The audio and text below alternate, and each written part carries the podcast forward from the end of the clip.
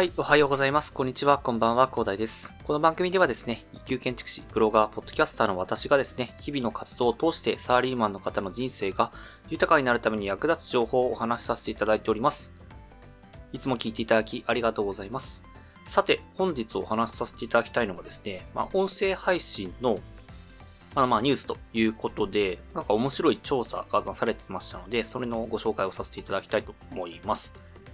まあ、何かというとですね、まあ、おとなるさんと、あと、朝日新聞社さんがですね、え共同で、ポッドキャスト国内利用実態調査ということを実施してですね、まあ、国内ユーザーは1100万人以上とかね、まあ、新規利用者も増加ということで、ね、増加傾向ということでね、まあ、紹介されてましたので、ご紹介させていただきます。まあ、こちらがですね、まあ、1月27日に、え掲載された記事なんですけど、先ほど言った株式会社おとなるさんと株式会社朝日新聞社さんがですね、昨年の12月にまあ、共同実施したポッドキャストの利用実態調査ということでね、なんか概要、ポッドキャストレポート in Japan、ポッドキャスト国内利用実態調査2020として公開されたものになりますね。はい。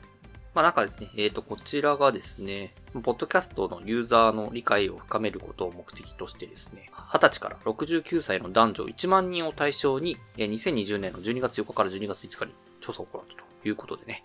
まあ、アメリカでね、毎月ポッドキャストを聞くユーザーが、まあ、人口の37%を超えているということだったり、まあ、ポッドキャストの広告市場も、まあ、2020年になんか808億円超える見込みということでね、まあ、成長を続けているということで、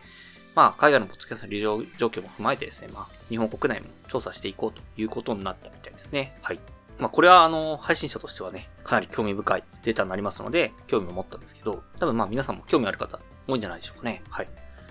で、それの調査結果、概要をですね、お話しさせていただくとですね、まあ、こんな調査結果がありました。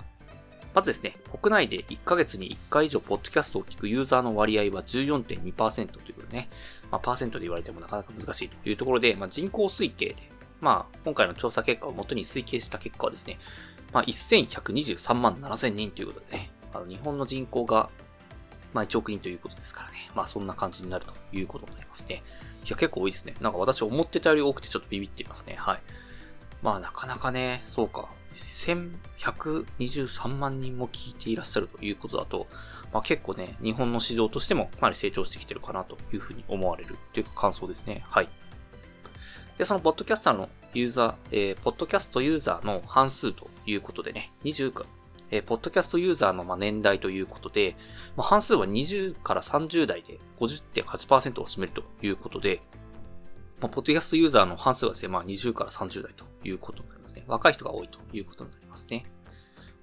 これもちょっと私意外だったんですよね。ラジオということでね、ま、40代、50代の方もですね、こう、親しみやすいものだと思ったので、まあ結構そこで聞いてるのかなと思ったら、意外と若い人の方が聞いてるということでね、意外でしたね、これは。はい。で、1年以内にポッドキャストを聞き始めたユーザーは47.1%ということでね、ユーザー数が急増ということでね。まあ確かにね、今年というか去年か。去年1年はかなりね、えー、すごい増加、一気に成長した感があったのでね、まあこれはちょっとまあそんな感じかなというふうに思います。でですね、ポッドキャストユーザーは非ユーザーよりも情報感度が高いということで、まあこれちょっとどういうことかということで、ちょっと調査結果のね、えー、まあ詳細を見てみたんですけど、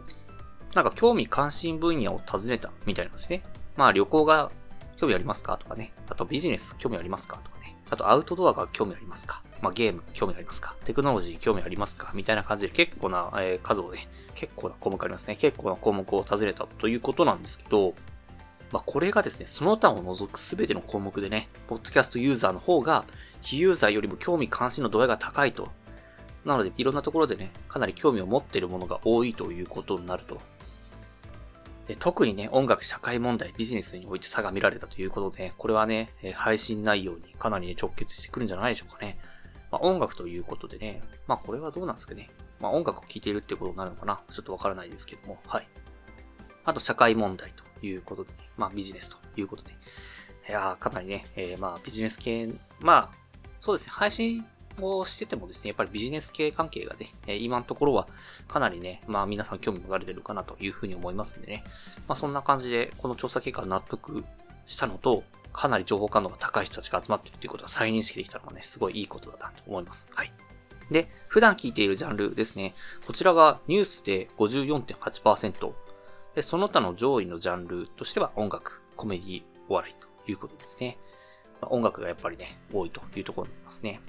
で、最後にですね、ユーザーの3分の2がポッドキャストで聞いた情報から検索ありということでね、ユーザーの3分の1は購入経験ありということでね、いや、本当にね、アメリカで、え、言われ、というか海外で言われている通りですね、ポッドキャストで反則を行ったものに対する成果というか効果についてはですね、まあ、かなりね、効果が期待できるということで、ね、ここの数字でも現れてるかなというふうに思いますね。3分の1ですよ。30%を買ってくれってものすごいですからね。すごいことになってますね。はい。ま、そんな感じでかなり興味深いデータばかりだったと思いますが、まあ、今後ね、私もね、配信を続けていく上でね、まあ、ちょっと参考にさせていただきながら、ちょっとね、えっ、ー、と、いろいろと考えていきたいなと思います。まあ、皆さんもね、配信されてる方多いかなと思いますので、まあ、ぜひね、今回の調査結果面白いんで、ね、まあ、ぜひね、えっ、ー、と、まあ、こちら、えー、もう一回ちょっと名前を紹介させていただくと、ポッドキャストレポート in Japan ポッドキャスト国内利用実態調査2020ということでね、株式会社異なるさんと株式会社朝日新聞社さんですね、調査したレポートになりますので、ぜひね、え、ー、と、参考にしてみてはいかがでしょうかということでね、まあ、音声配信関係のニュースを、えちょこちょこ配信していくということでね、お話しさせていただいてましたのでね、まあ、これから配信をされるサラリーマンの方にもね、かなり耳寄りな情報だったと思いますので、参考にしてみてください。では、最後にお知らせだけさせてください。この番組ではですね、皆さんが困っている悩みとか、話してほしい内容など随時募集しております。ヒマラヤで聞いていただいている方はですね、コメント欄や Twitter の DM などでどしどし送ってください。Twitter とかのリンクは概要欄に貼っておきます。他のプラットフォームでお聞きの方はですね、Twitter で DM をいただけると嬉しいです。アカウント ID はですね、アットマーク、アフター、アンダーバー、ワーク、アンダーバー、レストで、スペルがですね、アットマーク、AFTER、アンダーバー、WORK、アンダーバー、REST です。どしどしお待ちしております。それでは今回こんな感じで終わりにしたいと思います。このような形でね、皆さんの耳だけで役立つ情報をゲットできるように、死に物狂いで情報をゲットして、毎日発信していきますので、ぜひフォロー、コメントのほどよろしくお願いいたします。では最後までお付き合いいただきありがとうございました。本日も良い一日をお過ごしください。それでは。